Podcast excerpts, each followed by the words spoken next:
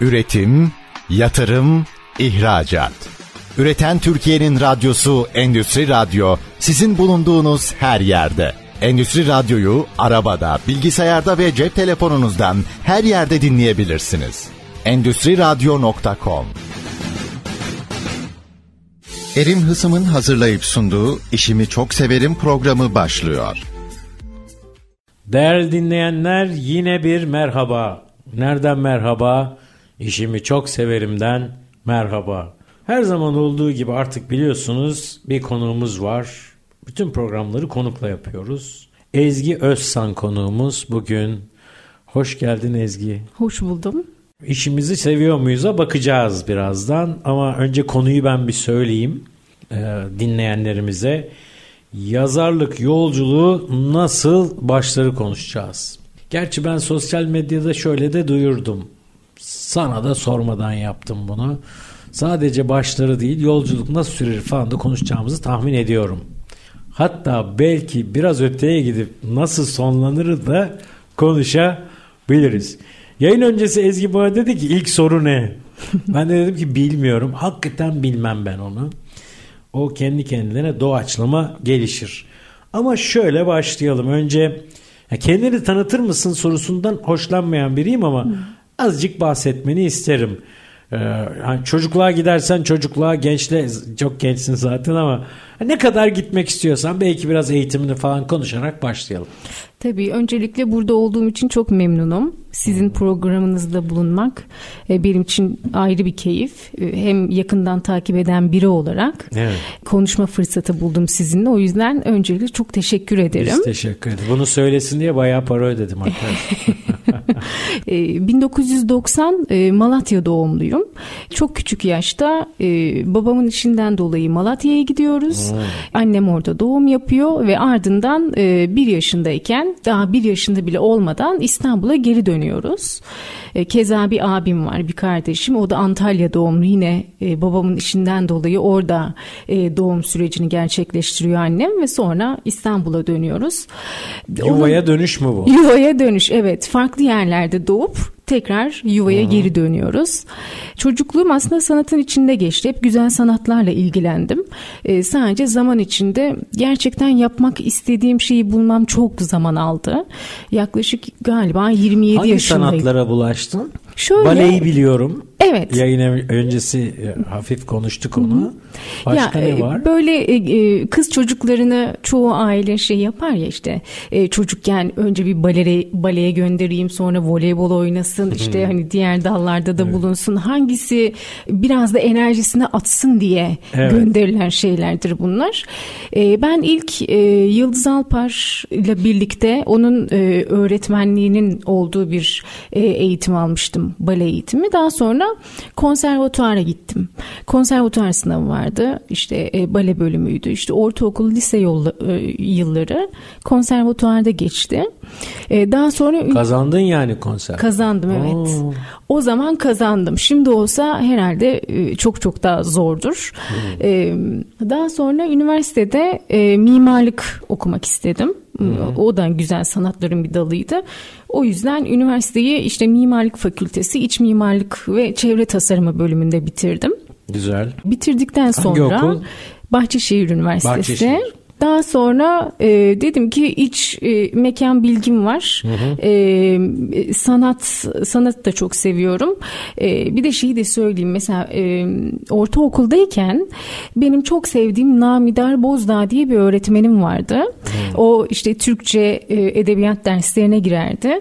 E, ve ilk okul dergisini kurmuştu. Böyle gerçekten cebimizden böyle o zaman 1 lira, Paralar 2 lira. Evet harcayarak okul dergisi kurmuştu ve ben ilk orada röportaj yapmaya Basılı başladım. dergi mi bu? Basılı dergi evet. İşte öykü yazıyorduk, deneme yazıyorduk. Yani kendimize olan güvenimizi bize öğretmen aşılamıştı. Çok güzel. Yani bir yerde bir şeyin basılı olması işte Somut hadi yaz. ortaya bir şey çıkıyor Evet yani. hadi yaz basalım düzeltiriz demesi ilk ortaokul yılında benim Cesaret veriyor. cesaret veriyordu ve şeydi kendinizi yazabilen biri gibi görmenizi sağlıyordu. Yani o yaşta ne kadar deneyiminiz olabilir? Sonuçta e, her yazar bir tık gördüklerini, deneyimlediklerini, gözlemlediklerini yazar ama o yaştayken e, akşam evde geçirdiğiniz bir anı bile yazabilirdiniz. Sadece sizden gerçekten hani o güzel yazmayı, güzel konuşmayı, güzel iletişim nasıl kuruluru istiyordu. O zaman bize tabii onları çünkü edebiyatı anlamazdık zaten o yaşta. Hı hı hı. E, o yüzden iletişim yeteneğini çok geliştiren bir hocaydı. Hani buradan da e, selam olsun. Üniversitede, üniversite bittikten sonra iç mimarlıkla e, yazıyı birleştirmek istedim. O yüzden Tophane'de e, iki tane sergi yaptım. İki tane arkadaşımız sergi alanı vardı. Dedi ki burada sergi yapıp metinlerini yazmak ister misin? Kitapçıklarını yapmak ister misin? Öyle ilk böyle iç mekanla yazıyı birleştirdim. E, daha sonra dergide yazmaya başladım. Peki e, niye yazıyla ilgili, edebiyatla ilgili bir şey okumadın da mimari okudun. O da bir tesadüf mi, stratejik mi ne dersin? Şöyle galiba hepimiz belli bir dönem ailelerimizin isteklerine çekiliyoruz. ben de onlardan biriyim. Hani elinde somut, dünyada geçerli, evrensel bir mesleğin, mesleğin olsun, olsun, paran olsun. Mesleğin olsun mesleğin da aynı olsun. anda söyledik. Evet, mesleğin olsun diye. Evet. E, normalde mimarlık e, biraz da popülerdi o dönem. Hani sevilen, güncel, hala öyle. Hala çok güzel bir meslek ama herkesin yapabileceği bir şey mi bilmiyorum. Beni o kadar heyecanlı heyecanlandırmamıştı bu meslek alanı. Daha doğrusu şöyle yani mesleğin içindeyken çünkü üniversiteyi bitirdikten sonra belli bir çalışma hayatım da oldu. Bir noktada ben mimarlık bir süre yaptın. Yaptım evet. Yaklaşık yani 4 seneye yakın bir süre onu devam ettirdim. Hı. Ama e, o süreçte yani nedense edebiyatın verdiği o insanla iç içe olma o sıcak ilişkiyi mimaride kuramadım. Ee, Çok mutlu etmedi seni. Etmedi. Tatmin de etmedi. Mutsuz etmedi belki ama Evet mutsuz ha, etmedi. Senin yerine karar vermek istemiyorum cümle. evet doğru söylüyorsunuz mutsuz etmedi. Ama e, onu daha iyi yürüten arkadaşlarım vardı. Çok çok daha Okul iyi işler yapıyorlardı. Başkaları başka şeyler yapıyor. Sen o kadar Öyledir ya. önde değilsin. evet. Belki de sana öyle geliyordu o da ayrı dava yönünüzü değiştirmek için en güzel zaman gençken denir ya. Hı-hı. Gençken çünkü insan gerçekten daha pervasız oluyor. Ağaç yaşken eğilir hikayesi. Evet, evet. O yüzden o pervasız dönem mı oluyoruz? Pervasız ve cesur çok oluyoruz cesur diyelim. risk alabiliyorsunuz. Şimdi mesela biriktirdiklerimin üstünden bir şeyler eklemeyi tercih ediyorum. Yani olanı korumayı tercih ediyorum ama o zaman öyle değildi. Evet. Kaybetmiş hissetmiyordunuz kendinizi. Tam evet. tersi yeni bir heyecan gibi geliyordu. Heyecan da önemli. Tabii önemli. Peki Ezgi hani bir mesleğin olsun diye seni mimarlığa yönlendirmişler ya. Evet. Bizi dinleyenler can kulağıyla şu anda hele yazmaya meraklı olanlar varsa ki Türkiye'de çok meraklısı var biliyorum. Yazarlık meslek değil mi diye onların adına ben sorayım sana. Yazarlık bir meslek. Çünkü gerçekten diğer meslekler gibi zaman harcıyorsunuz. Geçen gün aynı soruyu bana bir arkadaşım da sordu. Dedi ki Tam bu soru mu? Tam bu soru ama şöyle bir soru. Yaptığın şey hobi. Bana meslek deme gibi bir cümle kurdu. Mı diyor? Evet. Çünkü onun için meslek karşılığında para alınan, gerçekten uzun süre başka biriyle çalışmış olmanın sonucunda getirisi olan bir şey. Çünkü hmm. dünyada da yani statikoda önemli olan zaten o kalıpların içinde olması. Yazarlık hala... Ezgi itiraz et o arkadaşa. Adı da geçmesin burada. evet. Ee, şöyle şeyler söylenir iş güzel bir şey olsaydı üstüne para vermezlerdi. üstüne para almadan yaptığın, para da alıyor olsan bile tatmin olduğun şeydir gerçek iş. Bana uygun iş. Bizim programımızda da biliyorsun işimi çok severim. yani konsept bu. Benim durumum bu. Hatta ben zaman zaman itiraz ediyorum. Ben işimi falan sevmiyorum. Aa nasıl? Ya ben çalışmıyorum canım ne eserse onu yapıyorum. Hı hı. Bunu bulmuşsan ki bulmuşsun galiba. Hı hı. Hadi biraz daha devam edelim o zaman. Hı hı. Yani şöyle mesela edebiyatın genel e, anlamına dünyada bakarsak sadece yazılı bir tür sayılmıyor. Konuşmada Hem sözlü olarak hem de yazılı olarak güzel konuşmak, güzel yazmak demek. Yani şimdi bunu hayatınızda oturtturabilmek için bir disipline ihtiyacınız var. Yani az önceki konuya geri dönersek e, işte hobi ya da e, bu bir işten sayılmıyor dendiği zaman benim aklıma hep şöyle bir şey geliyor. Dünyada ne kadar yazara baktıysam, ne kadar yazarı, işlerini, romanlarını ya da herhangi bir dergide herhangi bir şey yazan insanları incelediysem hepsi günde 15 saat çalışıyorlar. Şimdi bu çok büyük bir disiplin. Bir de şöyle bir şey de var. Yazmak öz disiplin. Öz disiplin. Sevdiği için e, katlandığı e, bir disiplin, özveri. Ama aynı zamanda şöyle. Bazı işler çok uzun süre sonra sonuç verir. Hı-hı. Şimdi yazarlık böyle bir şey. Çünkü Yazı yazmak için deneyime ihtiyacınız var. Gözleme ihtiyacınız var. İnsanlarla, toplumla bir arada olmaya ihtiyacınız var. Kimin ne kadar neye ihtiyacı olduğunu bilmeye ihtiyacınız var. Yani bunların her yani her bir parametre yaptığınız mesleğin böyle mikro olarak işlenmesi gereken süreçlerinden bir tanesi. O yüzden bence yaptığınız şeyde ne kadar vakit geçiriyorsanız o kadar mesleğiniz. Ya dünyada çok farklı meslekler yapanlar da var. Mesela işte televizyonda görüyoruz çok evet. sıra dışı meslekleri var. Hani meslek kategorisinde çok fazla insan tercih etmediği için girmiyor ama aslında o bir meslek.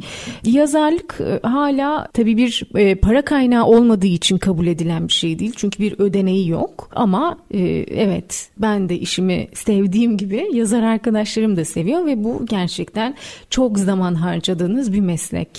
Yani geçimi yazarlıktan sağlamak çok kolay değil hakikaten ama mümkün. Tabii ki mümkün. Ee, şöyle şey yapmayalım yani e, insanların hevesini kırmayalım. Evet evet. Buradan para kazanılabilir. Evet Hı-hı. kolay değil. Uzun sürebilir. Ama hangi iş kolay ki? Tabii, Hepsi tabii. çok zor. Tabii. Yani ama tabii ki para kazanabilirsiniz. Yani işinizde iyi olduktan sonra işte gereken disiplini çalışmayı e, ve uzun saatler çalışma disiplini yani gece yarısından belki sabahlara kadar bahsediyorum. Bunları yaptığınız sürece herhangi meslekte yani sadece yazarlıkta değil herhangi meslekte tabii. hem herhangi paranızı bir kazanabilirsiniz. geçerli bu. Evet tabii ki. Peki şeyi sorayım. E, ortam Hı hı. Ya biliyorsun benim de üç tane kitabım var.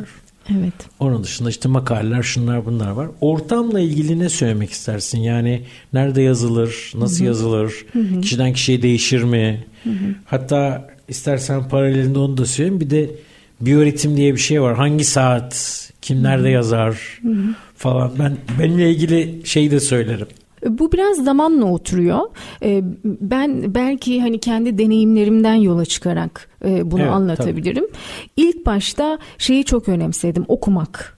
Yani e, en en başında okumak geliyordu. Bu zaten çok klasik bir cevaptır. Çoğu yazardan e, bu cevabı alabilirsiniz. Ama okumak gerçekten ne yapmam gerektiğine ve neyi yaptığımda beğenmemem gerektiğine dair fikirler verdi bana. Çünkü bir anda biz yaptığımız şeye aşık oluyoruz, değiştirmek istemiyoruz. Bazen bazı parçaları atmak istemiyoruz ama o yazdığınız şey aslında hayat gibi bir şey. Nasıl yürümeyen bir ilişkiyi, bir iş ilişkisini yürütmek istemezsiniz. Yazı yazdığınızda da iyi bir şey değilse atmak istersiniz. O yüzden başka kitaplara bakarak, başka yazarların yazdığı makaleleri inceleyerek en başta okuyarak başlayabilirsiniz. Kendi tarzınız zaten çok sonradan oturmaya başlıyor. Şey geldi gözümün önüne böyle yazıp yazıp buruşturup kağıda atarlar. evet. evet şimdi biraz hem kağıt Yaşadın üzerinde... Yaşadın mı hiç böyle bir şey? Çok yaşadım. Zaten böyle masanın üstü e, şeydir. İşte birkaç bitmiş kahve e, orada durur. İşte su oradadır. Bir içilmeye gitmiş ama içilmemiştir, yarımdır. Kağıtlar e, yan tarafta durur. Kitaplar her şey açık. Gerekli ölçüde kirli bir ortamdır. O kirliliğin içinde buruşturup atmanız inanın en temiz iştir. Peki buradan şunu mu anlayayım? Belli bir çalışma masası ve orada yazmayı mı anlayayım? Evet. Anlattığın, tasvir ettiğin şey o. Hı hı. E, ben buna sıralı çabalar diyorum. Sıralı çabalar. Sıralı çabalar. Yani Niye sıralı? Şöyle, yaptığınız şeyin belli bir sırası var. Şu tamam. anlamda bir sıra. Mesela Virginia Woolf'un da kendine ait bir oda romanında hı hı. aslında orada bahsettiği, kitapta bahsettiği şey genç bir kadın kendine bir yazar odası kurmaya çalışır hı. ve gerçekten ona sahip olduğunuz zaman artık bir özgüven gelir bir kere ve o sıralı çabalar işte orada başlar. Yazmak için yazdığınız yer her şey çok önemli. Yazar odası. Yazar odası. Peki bu konuyu biraz derinleştireceğim. Ben nasıl yazıyorum ondan da bahsederim, yorumunu alırım ama ne zaman? Kısa bir ara vereceğiz. Ekmek parası. evet. Sonra devam edeceğiz. Değerli tamam. dinleyenler ayrılmayın çünkü kim bilir neler konuşacağız. Yazmak ve yazarlıkla ilgili. Az sonra. Üretim, yatırım, ihracat. Üreten Türkiye'nin radyosu Endüstri Radyo sizin bulunduğunuz her yerde. Endüstri Radyo'yu arabada, bilgisayarda ve cep telefonunuzdan her yerde dinleyebilirsiniz. Endüstri Radyo.com Değerli dinleyenler geri döndük. Ezgi Özsan ile beraberiz. Yazarlığı konuşuyoruz. Başlangıcını, sonrasını vesaire. Şimdi tam şeyi konuşuyorduk.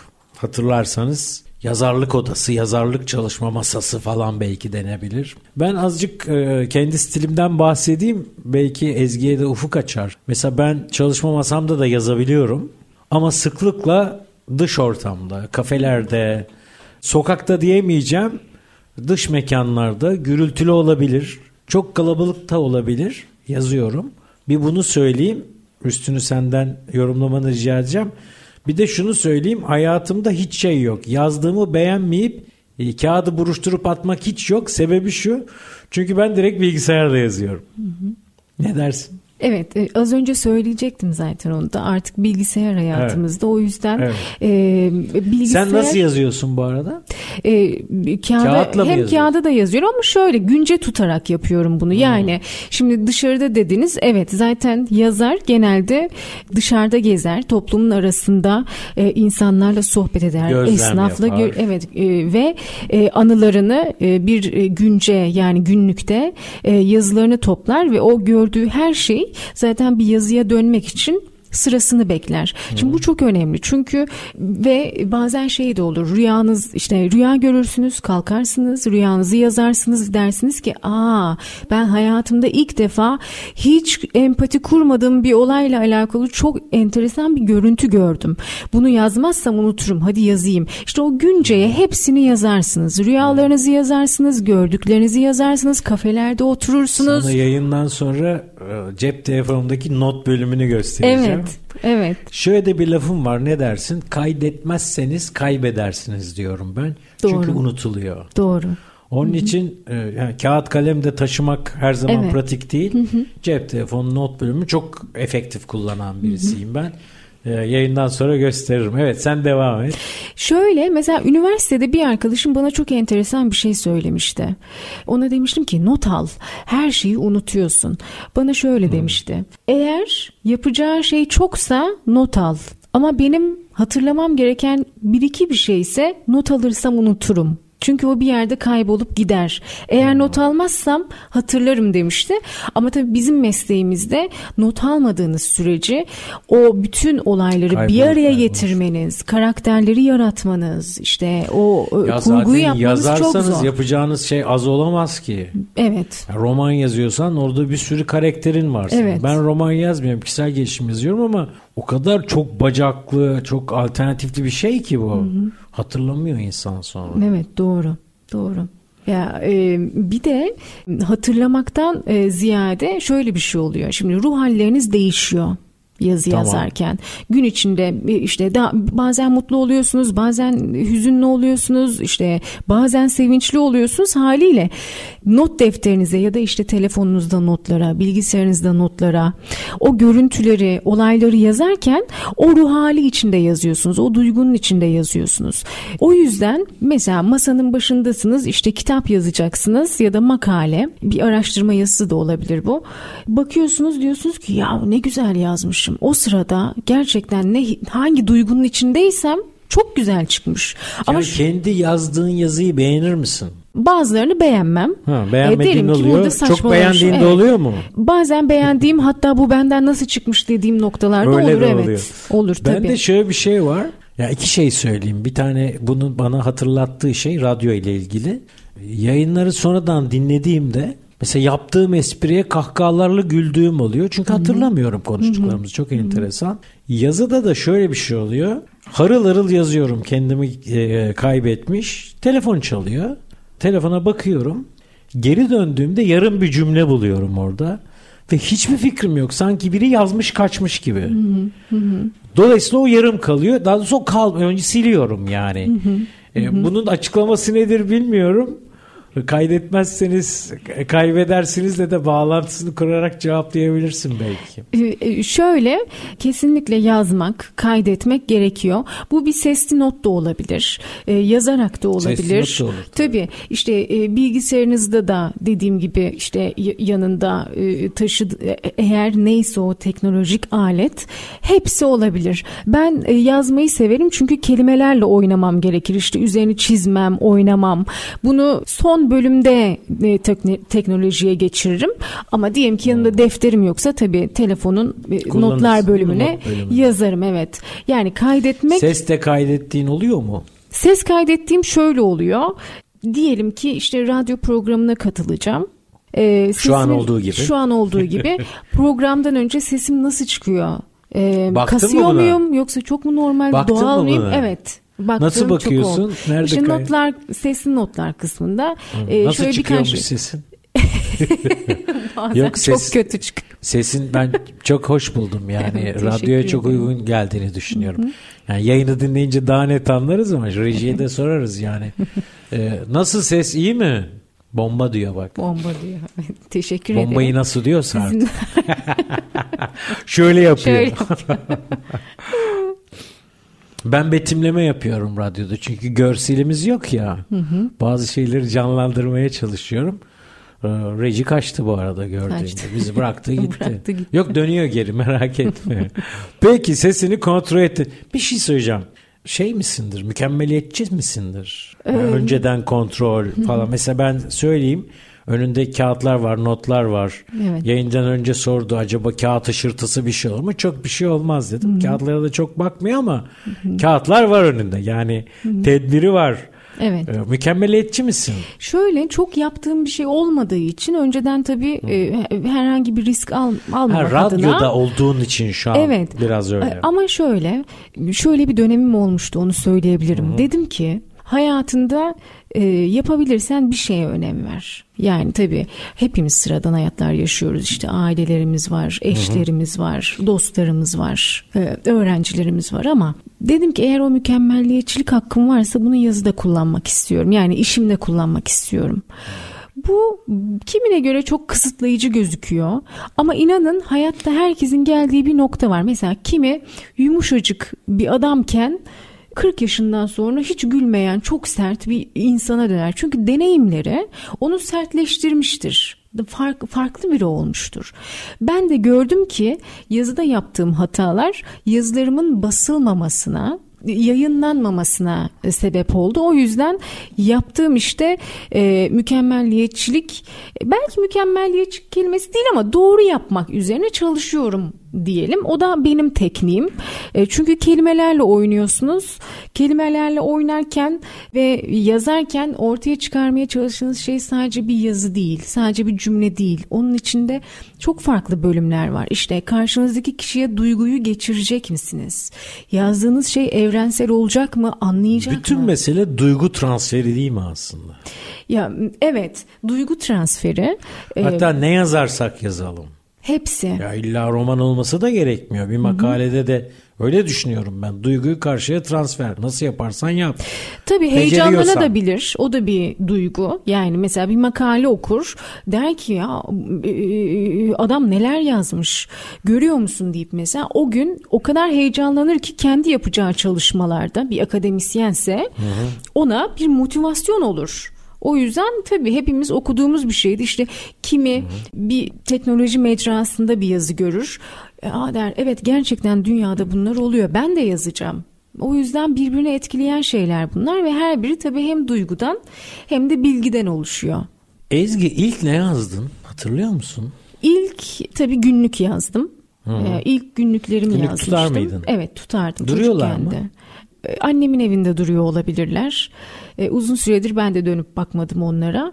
Ee, dediğim- Bir okumalısın ama onları şu an. Şu kafayla bir dönmek Gerçekten lazım. e, okudukça iyi ki bugünlere gelmişiz diyebileceğim yazılar çıkabilir içinden. Çünkü Ama tam aksi çok beğendiğin Olabilir. basit ama ke- keyifli şeyler de çıkabilir. Olabilir, olabilir. Ee, yazı yazmayı severdim Ee, ve şeydi hem yazmayı severdim hem de gözlemlemeyi çok seven bir çocuktum. Yani mesela konservatuardayken de işte bizim okulumuzda e, tiyatro bölümünde o zaman Yıldız Kenter vardı. Ee, o Oo. mesela işte e, Lüküs Hayat'ı oynatırdı. Ben tabii daha küçüğüm. Yani Yıldız Kenter hocan oldu mu? Benim hocam olmadı. Olmaz. Ben bale bölümündeydim. Ha, doğru. Onlar Evet, tiyatro bölümündeydi ama oraya gelmiş şu anda çok iyi yerlerde olan tiyatrocuların birçoğunu gördüm. Süper. Onları böyle Aynı ortamda bulundun. aynı ortamda bulundum ama dediğim gibi çok küçük olduğum için öyle iletişim kurabilme şansım çok olmadı. Onları gözlemlerdim.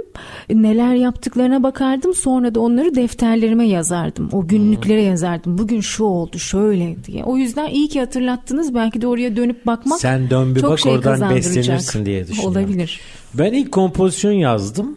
Kompozisyonlar yazdım. Ben nasıl başladım hatırlamıyorum. Herhalde bu derste başladı falan. İlkokuldan bahsediyorum. Herhalde ödev diye başladı. O ilk yazdığımın e, ne olduğunu hatırlamıyorum ama e, maalesef şu an onlara erişemiyorum. Yani ne oldu bilmiyorum. E, rahmetli annem saklardı ama şu an neredeler? Kayıplar. Okumak isterdim şu anda. Evet. Epey kompozisyon yazardım. E, o zaman belki de e, roman yazma altyapısında olabilirdim ama hiç roman ya roman yazma cesaretim yok şu anda benim. Evet. E, çocuk kitabı yaz diyorlar. Şu anda ona da cesaretim yok ama e, vazgeçmiş değilim. Belli olmaz. Bir gün Neden o da olur. olmasın? Ben şey yazıyormuşum Ezgi'm. Yani dediğim gibi kişisel gelişim yazıyorum. Beni tanıyıp okuyanlar şey diyor. Konuşma dilinde yazıyorsun. Senin sesini duyar gibi oluyoruz Evet. diyorlar. Buna bir yorumun olur mu? Olur tabii. Ee, şimdi roman yazarken ben de bir tane e, roman yazdım. Henüz yayınlatma e, yayınlanmadı. Ama ilk başta yazdığım e, roman e, sizin dediğiniz gibiydi. Böyle bir geri bildirim almıştım. Yani orada önemli olanın daha sonradan konuyla derinleşmenin ve e, olaylara daha derin bakmanın sonucunda kendimi üçüncü şahıs yani edebiyatçı, yazan kişi konumuna çekmeye çalıştım.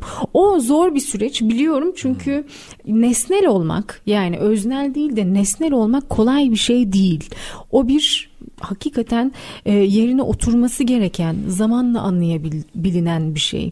Ben de çok uzun süre işte şey olur ya yazı yazarsınız arkadaşınıza yazarsınız başınıza bir şey gelir yazarsınız. Hani gittiği yer hep bellidir ama roman romanda üçüncü kişi olmak zorundasınız yani o olay sizin yaşadığınız şey de olabilir, olmaya da bilir.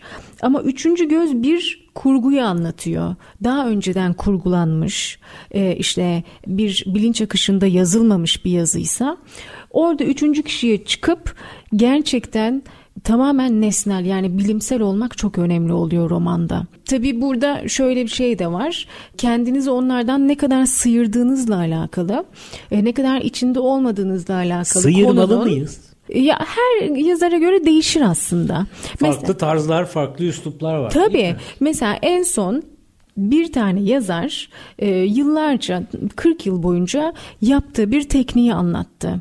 Ve çok başarılı bir yazar, bir Fransız yazar. E, dedi ki ben hayatım boyunca yaşadıklarımın hepsini roman yaptım. Dedim ki bu bölümü alacağım, kurgulayacağım, roman yapacağım. Bu bölümü alacağım, kurgulayacağım, roman yapacağım ve böyle çok da başarılı bir yazar. Kendi hayatında yaşadığı şeyleri dediğim gibi nesnele çekerek kendini yani kimsenin anlamadığı bir, bir biçimde yazarın içinde olduğunu, o konunun içinde olduğunu anlamadan bir kurgu yapıyor. Zaten edebiyat aşağı yukarı böyle bir şey. Yani orada çok iyi bir kurgu olması gerekiyor. Karakterlerin e, sizin istediğiniz şeyi yansıtması gerekiyor. Mesela biraz konunun dışına çıkmış gibi olacağım ama sıkıntı yok. Sıkıntı Keyfine yok. bak. Tamam. E, bazen e, okuyucu ya da editörler şeyi beklerler. İşte heyecanlandırsın, karakter heyecanlandırsın. Hı hı e, ya da enteresan bir şey yapsın, sıra dışı olsun. Şimdi bunların her biri çok güzel. Ama bazen de yazdığınız yazıda her şeyi kabullenmiş, olanı olduğu gibi görmüş karakterler de gerekir. O yüzden onun içinden kendimizi çıkartıp e, her şeyi karma karmaşıklaştırmak yerine bazen sıradan olanı da koymak gerekiyor. Çünkü biz kitap yazarken eğer kendimizden yola çıkıyorsak yaşadığımız enteresan şeyleri yazmak istiyoruz ama bazen hayır. Her şeyi kabullenmiş karakterler de çok mükemmel olabiliyor. O yüzden onun dengesini e, Kurabilmek lazım. çok uzun zaman alıyor. Evet. Okey. Onun dengesini ve farklı şeyler yazarken neler yapıldığını da Aradan sonra konuşalım mı? Konuşalım. Bir, bir bölümümüz kaldı ha. Tamam. Peki. Kısa bir ara veriyoruz. Sonra geri döneceğiz. Lütfen ayrılmayın. Üretim, yatırım, ihracat. Üreten Türkiye'nin radyosu Endüstri Radyo sizin bulunduğunuz her yerde. Endüstri Radyo'yu arabada, bilgisayarda ve cep telefonunuzdan her yerde dinleyebilirsiniz. Endüstri Radyo.com Değerli dinleyenler geri döndük. Siz reklam arasında bir yere gitmediniz inşallah. Gittiyseniz geri dönmüşsünüz ki beni duyuyorsunuz şu anda falan filan. Evet şimdi bugün enine boyuna Ezgi Özsan'la yazarlığı konuşuyoruz. Yazmayı yazmamayı falan filan. E, biraz şeyi sormak istiyorum Ezgi. Ne yazdığımıza göre bazı farklılıklar olsa gerek. Yani ne demek istiyorum? Kitap yazmak başka şey e, makale yazmak başka şey. Şiir yazmak başka şey. Dergiye yazmayı makaleden ayırır mısın bilmiyorum. Bunlarla ilgili bir yorum alabilir miyim? Tabii e, her biri yazmaktan, yazmanın sonucunda oluşan alanlar tabii. Ama ben şöyle e, bir şey düşünürüm. Hangi dilde yazarsanız yazın, yani dilde derken şu anlamda işte makale de yazıyorsanız, Hı-hı. roman da yazıyorsanız, inanın bana birbirinden çok farklı kültürlerde, çok farklı insanlar o masanın etrafında toplansın. Eğer masada bir yazı varsa herkes o evrensel dilde bir araya gelebilir. O kadar evrensel bir dil. Yani makale olsun, şiir olsun. Çok bir şey değişmez diyor. Değişmez evet. Tamam. Gerçekten değişmez. Çünkü her birinin altında anlatmak istediği e, bir alt metni var. Yani romanın da öyle, makalenin de öyle, bilimsel bir araştırma yazısının da öyle. Her biri topluma gönderilmiş birer mesaj, mektup. O yüzden o onları okuyan her kesimden bütün farklı kültürlerden insanlar onu okuduğunda bir araya gelebilir. Yani ya zaten yazmak bir iletişim aracı olarak e, e, böyle güzel bir şey. Evet. Peki kitaptan gidelim. Biraz kitabı ayrıştıralım. Hı hı. Çeşitleri itibarıyla. Tamam. E, kişisel gelişim kitapları var. Ben o alanda e, boy göstermeye çalışıyorum. Roman var. Sen biraz oradasın ağırlıklı. Hikaye kitabı olabilir, şiir kitabı olabilir, çocuk kitabı olabilir. Bir yazar perspektifinden bunları nasıl ayırmak lazım? Yoksa bunlar da yine aynı paydada buluşur mu? Bu galiba seçmekle alakalı bir şey. Herkesin kendi potansiyeli bir şeye çekilir. Mesela hayatta dersiniz ki ya ben bu konudan çok hoşlanıyorum. İşte hmm. bu işi çok seviyorum. Şuraya doğru gideyim. Yani o bilmeden bir yani bir şey önünüzden böyle tişörtünüzün önünden sizi, sizi çeker. çeker. Hmm. Bu bir çocuk kitabı çok da olabilir. Çok bilinçli olmayabilir bu yani. Olmayabilir evet tabii ki. Çünkü bilinçli de yapılabilir belki. Bilinçli de yapılabilir. Mesela e, bir yayın eviyle çalışıyorsunuzdur. Size derler ki çok satan bir kitap yazılması gerekiyor. Ne yapalım? Şöyle şöyle veriler var elimizde. Buna göre yazalım. Ya yani bu bu da bir alan. Ama sipariş üstüne. Sipariş üzerine yapılan şeyler. Tabii benim böyle bir yazın hayatım hiç olmadı. Ama hani gördüğüm, gözlemlediğim, hani araştırdığım şeylerden biri de bu. Ama bir şey sizi önünüzden çekiyor böyle tişörtünüzün önünden ve oraya doğru çekiliyorsanız işte bu bir çocuk kitabı yazmak da olabilir. Bir roman da olabilir. Ya benim yeteneğim yeteneğim e, bilimsel makalede çok iyi diyen biri onu yazabilir. Hı-hı. Bu kişinin tamamen kendi seçimlerine, belki kendi kariyer yolculuğunu nasıl kurmak istediğiyle ya da neyi seviyorsa onu yapmakla alakalı. Hepsi birbirinden güzel ama farklı alanlar. Şimdi demin dedik ya reklam öncesi duyguyu transfer etmek için evet. yazıyoruz. Peki sipariş olunca hı hı. azıcık o duyguda zedelenme olabilir mi? Veya yazar her halükarda o duyguyu bir şekilde çözebilir mi, halledebilir mi? Ne dersin? Öncelikle şunu söyleyebilirim. Mesela duygu dediğimiz zaman bu böyle hissettim, duygularım böyle oluştu. Ben şimdi bunları yazacağım gibi olmuyor aslında. Zaten kurguluyorsunuz bir şekilde ama şöyle. işte mesela insanın tarihi ilerlerken sizin o duyguların kökenini yazmanız gerekiyor. Çünkü diyelim ki işte mesela Gazap Üzümleri romanını ele alalım. Hı hı. Gazap Üzümleri bir dönemi anlatır. Evet. Ee, ve bir dönemin toplumunu yaşadığı şeyleri.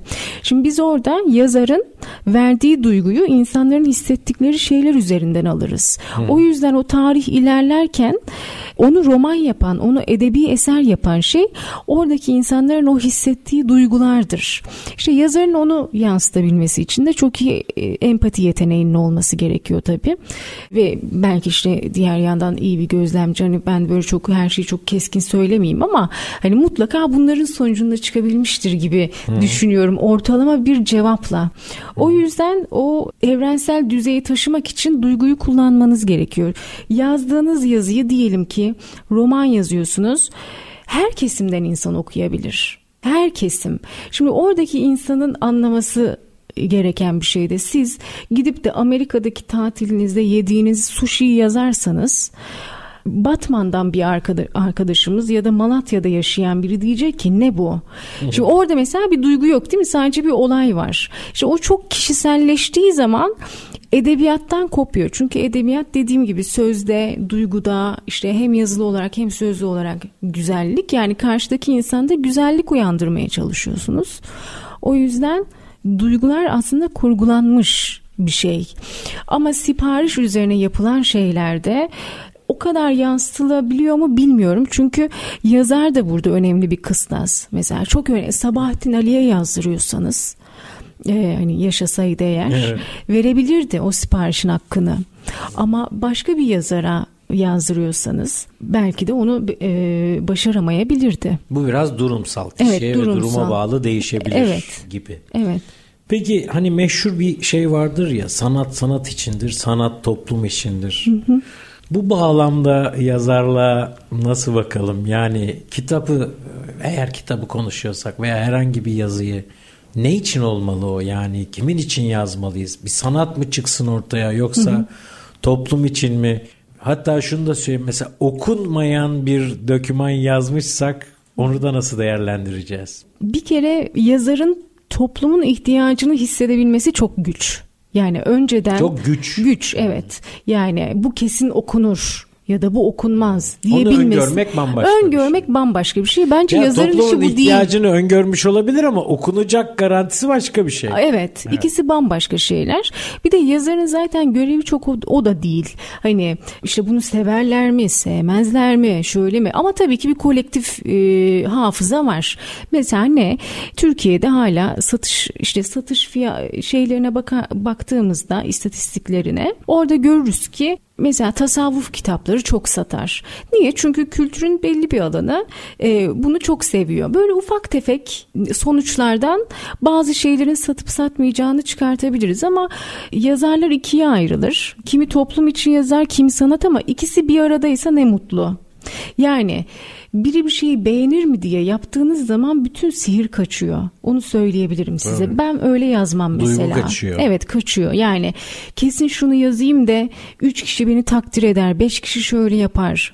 Ne düşünürler diye düşünmem. Çünkü bazen okur hiç düşünmediği bir şeyi görmeyi de çok sever. Hiç o güne kadar düşünmediği. Mesela böyle bir romancı var. Thomas Mann diye bir, bir e, edebiyatçı. Çok uzun süre e, hiç edebiyat dünyasında okumadığımız, görmediğimiz metinler yazdı. Çok enteresan konular, sıra dışı konular işledi. Eminim ki o onu yapmadığı sürece biz bunun bu konuların okunabilir olduğunu bile bilmiyorduk. Öyle bir şey yaptı. Şimdi o da çok büyük bir yetenek tabii onu yapabilmiş olmak. Ama ben sanatın sanat için yapılması gerektiği taraftarıyım ama aynı zamanda bir okuyucu kitleniz olacaksa yaptığınız şeyin okunabilir bir Olması akıcılığı lazım. olması ya da işte o e, kolektif hafızadan e, biraz içine koyarsanız aa bunu ben de yaşamıştım. Bu hayatta ben de bunu yaptım. Öyle bir yazı. Kendinden bir karşılık bulursa okuyucu Evet, evet. Ya bu da biraz artı değer katıyor. evet hep bunu dile getirmek istemiştim ama hiçbir yerde getirememiştim. İşte o bu. E, Bunlar güzel şeyler. Seni dinlerken bencilce yazdığımı, kendi mutluluğum için yazdığımı düşünmeye başladım. Hani benim beğenmem lazım onu. Mutlu olmam lazım veya mutlu olmak, hüzünlenmek lazım. Belki öfkemi yansıtmam lazım. Dolayısıyla belki de konuşma diliyle yazmak da onunla ilgili mi bilmiyorum. Evet, peki sanat için ama toplumdan da kopmadan şimdi okumak mı yazmak mı yazmak okumaktan besleniyor diye düşünüyorum. Evet. Ne dersin? İkisi de birbirinden besleniyor mutlaka ama tabii okumadan yazmak, okumadan yazmak neye benziyor biliyor musunuz? Hiç hayatınızda insan ilişkisi kurmadan evlenmeye benziyor. Hemen sonuca Dur, gitmek. dur, bir dakika bir daha de ya. Okumadan yazmak Yani hiçbir şey okumadan yazmak. Hı. Yani hiç ilişki kurmadan, insan ilişkisini bilmeden hemen evlenelim gibi bir sonuç. söz nişan yok, tanışma yok. Hemen gidiyoruz. Evlendik. Hemen evleniyoruz. Hiç tanımaya bile gerek yok. Görücü usulü bile Görücü değil. usulü bile değil evet. Öyle bir şeye benzer. Çünkü sonuçta şöyle bir şey söyleyebilirim. Edebiyatla bilim arasındaki bir farkı anlatarak belki bunu iyi, Lütfen. daha iyi açıklayabilirim. Şimdi bilim dünyasında mesela görüyoruz değil mi? İşte bilim adamları, bilim insanları bir sürü araştırma yapmışlar ve bilim sıralı bir şekilde ilerler. Artık siz o yapılan şeyi bir daha keşfetmezsiniz. Ama edebiyat dünyasında öyle değil. 100 yıl önce yazılmış bir kitabı bugün biri yine yazabilir, yine basılabilir. Editörler yine beğenebilir, yine satabilir. Şimdi edebiyat dünyasının diğer alanlar gibi üst üste sıralı bir kronolojisi yok. O yüzden hani yap, yaptığınız şey tamamen size size bağlı bir şey.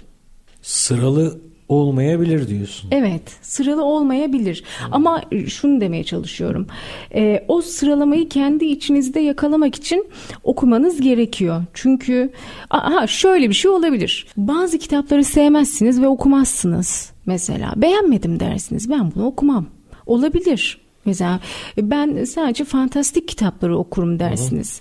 Ama ikisi Tür birbirine- seçebilirim. Tabii tabii tür yani kişiye Onun bağlı. ötesini kitap da seçebilirim. Tabii ki. Tabii Tam da bunu öyle. soracaktım. Tabii tabii. Kitap nasıl seçilmeli? Okuyacağımız kitabı nasıl belirlemeliyiz? O sıradaki ihtiyacımıza göre bazen kitap insanı bulur derler ya hani işte bir e, dost e, verir, bir arkadaş verir, bir komşunuz kitap verir, siz verirsiniz elden ele gezer. Ben o kitap e, muhabbetini çok severim. E, Kitap elden takası. ele evet giden çünkü o iki insan arasında da iletişimi çok arttıran bir şeydir. Hadi hakkında konuşalım mı? Hadi şöyle yapalım mı? Bana sorarsanız e, tabii buna e, tek taraflı bakmak yani objektif olmadan bakmak çok zor. E, kitap e, kişinin o sırada ihti- ihtiyacını karşılayacaksa istediği gibi okuyabilir. Yani kalitesiz kitap, kaliteli kitap diye ayırmak çok güç. Ben şöyle yapıyorum. Ağırlıklı yine kişisel gelişim okuyorum aslında. Hani çok biraz ben hiperaktivitem ve şeyim sıkılganlığım var. Romanın sonuna kadar okumak çok e, kolay olmuyor benim için. Kişisel gelişim olunca diyorum ki kardeşim istediğim bölümü okurum.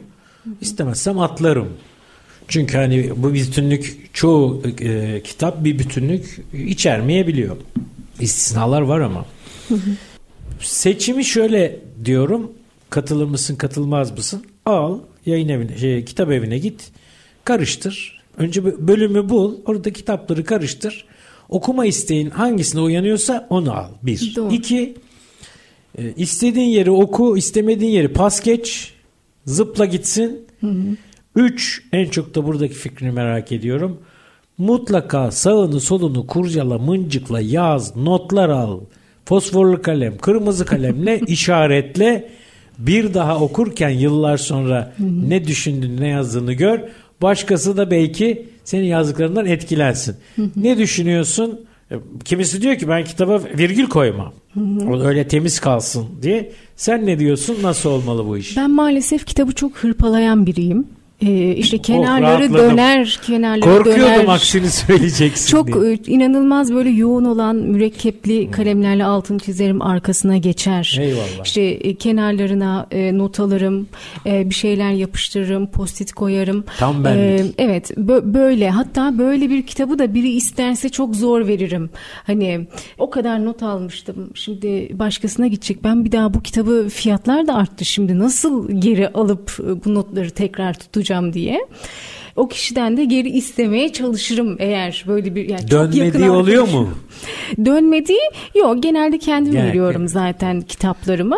O yüzden e, e, öyle e, hiç anım olmadı. Yani işte geri dönmeyen kitap gibi. Ama e, ben e, şöyle yani şöyle söyleyeyim. Şimdi benim mesleğim bu olduğu için ben altını çiziyorum, notlar alıyorum. Keza siz de öyle. Evet. Ama tabii normal bir okuyucu sadece okuyup ondan keyif alabilir. Çünkü kitap öyledir ya işte çok kaotik bir dünyada, çok karmaşık bir dünyanın ortasında e, kitap kitap evinden bir tane kitap alırsınız. Onu böyle bir kafede az önce söylediğiniz gibi Evet.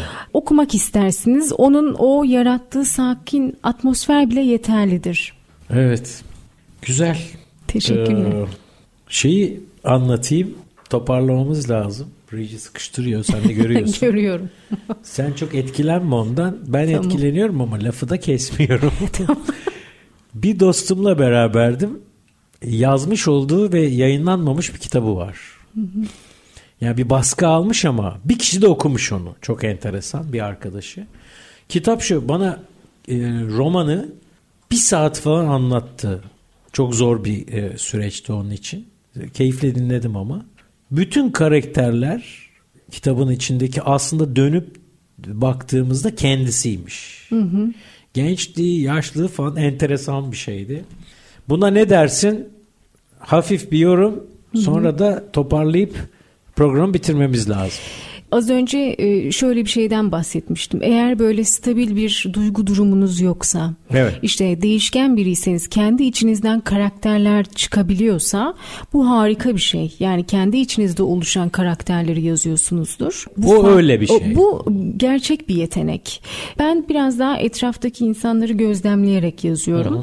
İşte yani şey gibi. Ama kendin de oluyor musun içinde?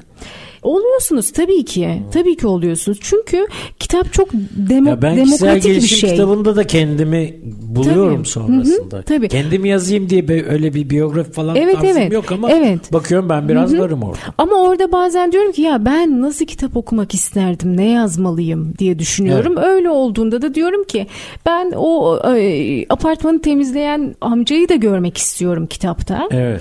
E, çok e, klasmanı yüksek bir restoranda yemek Hepsi yiyen olabilir. kibirli birini de görmek istiyorum diyorum. Eyvallah. O yüzden gözlemlemek e, Sevgili iyi oluyor. Ezgi bir evet, süremiz bitti. Çoktan bitti. Ben de seni bir başka programda yine bulmak istiyorum. Tabii. Daha konuşacağımız başka şeyler var. Belki kitap dışı, yazarlık dışı şeyler de konuşabiliriz. Neden olmasın? Neden olmasın? Çok teşekkür ediyorum geldiğin için. Ben Keyifli bir yayın olduğunu düşünüyorum. İyi, dinleyince sen de anlayacaksın. Değerli dinleyenler inşallah bol bol okuruz. İnşallah bol bol yazarız. Yine bir başka gün bir başka konuğumla işini çok seven bir başka konuğumla daha buluşmak üzere. Sağlıcakla kalın. Hoşça kalın.